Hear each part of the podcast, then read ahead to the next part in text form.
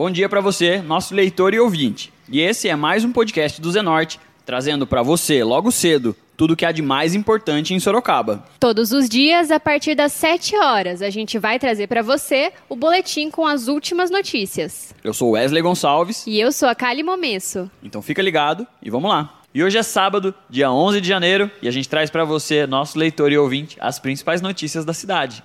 Então, bora lá! Aconteceu na manhã da sexta-feira, dia 10, na Prefeitura de Sorocaba, a cerimônia de entrega de 68 títulos de posse para moradores dos bairros Júlio de Mesquita Filho e Vila Coloral 2. Presentes na solenidade de entrega, a vereadora Yara Bernardi, do PT, que é presidente da Comissão de Habitação na Câmara Municipal, fez um breve relato sobre a história do bairro Júlio de Mesquita Filho. Cumprimentou a prefeitura e pediu que esse processo continue e seja acelerado, beneficiando outras duas mil famílias que aguardam o mesmo documento. O vereador Vanderlei Diogo, do PRP, membro da Comissão de Habitação, destacou também o trabalho da SEAB e parabenizou os moradores pelo momento que estavam vivendo e disse saber exatamente o que estava sentindo, por ser um morador do bairro João Romão. O presidente em exercício do Poder Legislativo, o vereador Fausto Pérez do Podemos, também marcou presença no evento. Escuta só o que ele comentou. É um passo importantíssimo, né? Você está um imóvel, mas você não teria a certeza que aquele imóvel era seu, né? De verdade, se algum dia ou outro poderia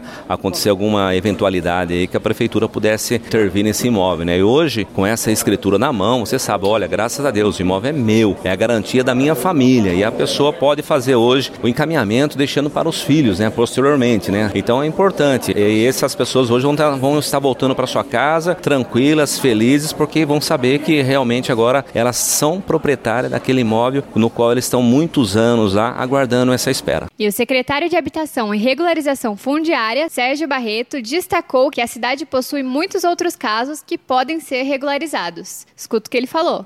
Olá, Wesley. Um grande abraço a você, a todos os amigos do Zenorte. Realmente, desde quando eu assumi, no dia 2 de setembro, a prefeita Jaqueline Coutinho me pediu muito empenho, principalmente na regularização fundiária.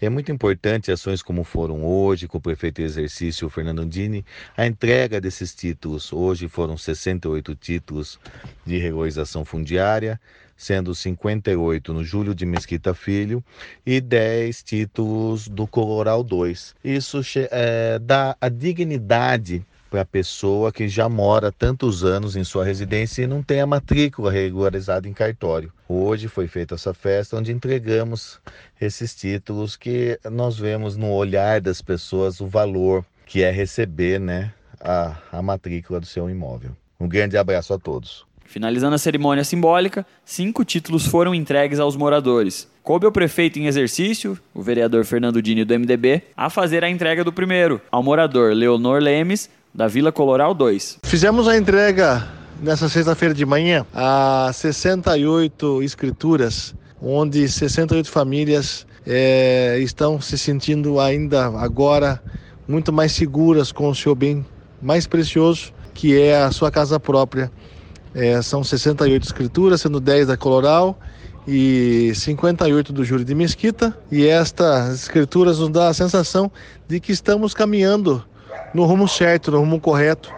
E tive a oportunidade durante esta estada de prefeito em exercício, fizemos, tivemos grandes conquistas e uma dessas conquistas é essa, onde nos deparamos com pessoas que realmente acreditam no que o poder público, quando bem intencionado, consegue construir. Esta é a nossa meta e essa será sempre a nossa missão. E agora a gente fala sobre uma operação em conjunto entre a Polícia Militar e a Guarda Civil Municipal. A Prefeitura de Sorocaba, por meio da Secretaria de Segurança Urbana, a CESU, realizou entre quinta e sexta-feira, dia 9 e 10 de janeiro, a chamada Operação Olho Vivo. O objetivo da ação foi identificar veículos com débitos administrativos com o Estado, principalmente em razão de infrações de trânsito, e retirá-los de circulação. Na operação realizada na sexta-feira, foi identificado um Clio Prata 2001 com cerca de 100 mil reais em multas Pela tabela FIP, o valor estimado do carro é de cerca de 10 mil reais, apenas 10% do total da multa. O veículo foi apreendido e retirado de circulação das ruas na cidade. O trabalho de fiscalização é realizado a partir do sistema de vídeo monitoramento que compõe a chamada muralha eletrônica, que monitora os acessos e principais ruas e avenidas de Sorocaba. O resultado da operação realizada entre quinta e sexta-feira foi a autuação de 31 veículos por algum tipo de infração. Realizado pela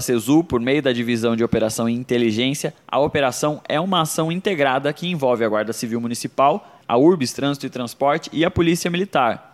De acordo com o secretário de Segurança e Defesa Urbana, Marcos Mariano, a proposta de operação Olho Vivo é identificar condutores que estão circulando pelas ruas da cidade em qualquer responsabilidade ou compromisso com a segurança viária e tirar de circulação os seus veículos. Escuta o que ele disse. Na verdade, essas 31 autuações foram por outras infrações.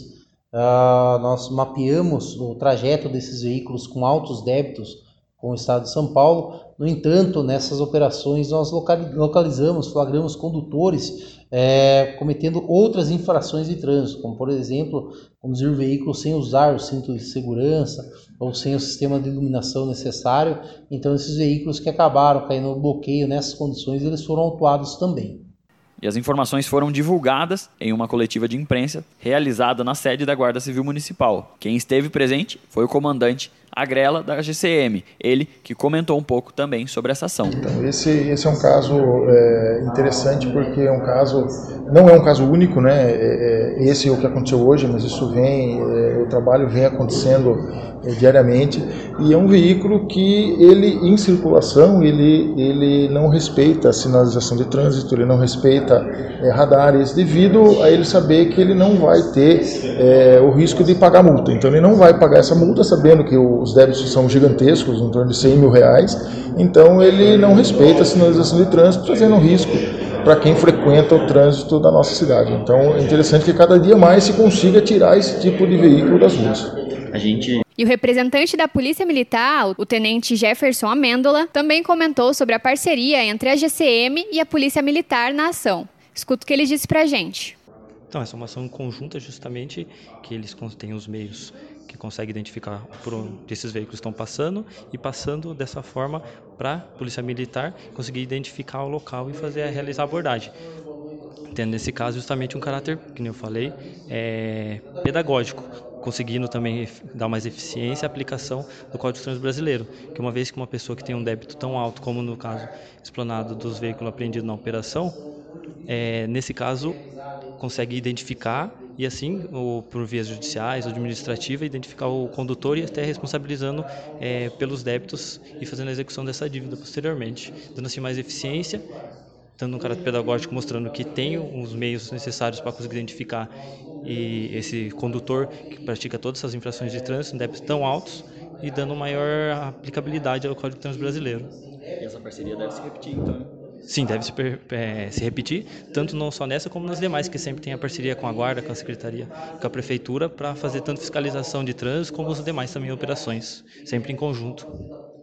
Quem comentou também sobre a ação foi o prefeito em exercício, vereador Fernando Dini, que falou que toda ação que visa melhorar a segurança no trânsito na cidade precisa ser incentivada, até como uma forma de educar para a importância de se dirigir sempre de forma prudente e segura. Ainda de acordo com a Guarda Civil Municipal, Outras ações educativas para evitar que as pessoas pratiquem infrações de trânsito devem acontecer nos próximos meses em outras ações realizadas também pela Secretaria. E mudando de assunto, mas ainda sobre segurança, no dia 10 de janeiro é comemorado o Dia do Policial Militar Rodoviário. Como forma de valorizar o trabalho realizado pelos oficiais, foram divulgadas informações sobre as operações que salvaram inúmeras vidas. O 5 Batalhão da Polícia Rodoviária comemora o início de 2020 com a redução de vítimas fatais nas 44 rodovias que compõem o sudoeste do estado de São Paulo, que englobam aí a região metropolitana de Sorocaba e parte da região metropolitana de São Paulo, capital. Além de mais segurança e conforto no trânsito, as mulheres e homens do 5 Batalhão de Polícia Rodoviária garantiram maior tranquilidade às pessoas, com a redução dos crimes de homicídio, de roubos de carga, de roubos de veículos e demais modalidades de roubo, além de furtos de veículos e demais modalidades de furtos. Para comentar sobre a ação, nós falamos com o policial rodoviário, o capitão Bonaz. Escuta só o que ele disse sobre o papel do policial rodoviário. Dia 10 de janeiro, dia do policiamento rodoviário, aniversário de 72 anos de criação e dia do policial militar rodoviário.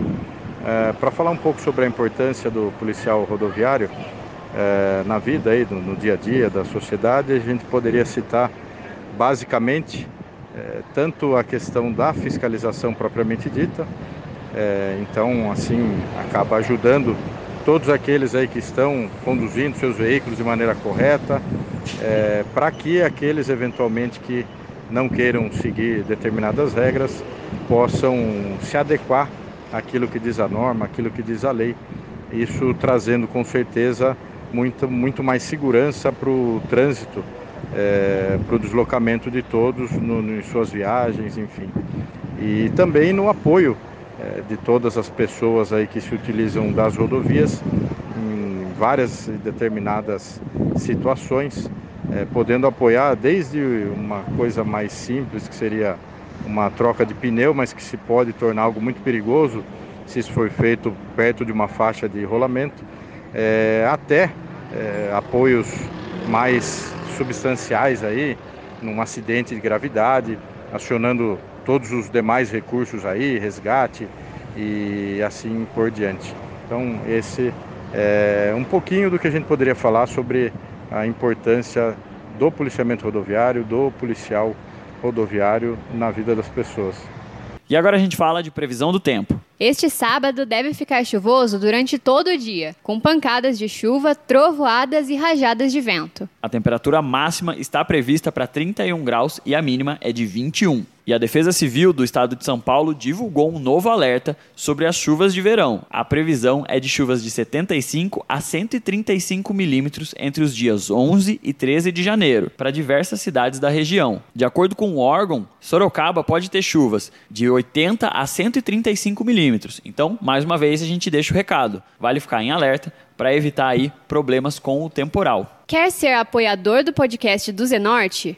Então é só chamar a gente no WhatsApp do leitor, número 15 98128 7921. Eu vou repetir. O número é 15 98128 7921. E esse foi mais um podcast do Zenorte, trazendo as últimas notícias de Sorocaba para você. E a gente volta amanhã cedo trazendo mais notícias. Porque está ao vivo, impresso ou online, tá no Zenorte.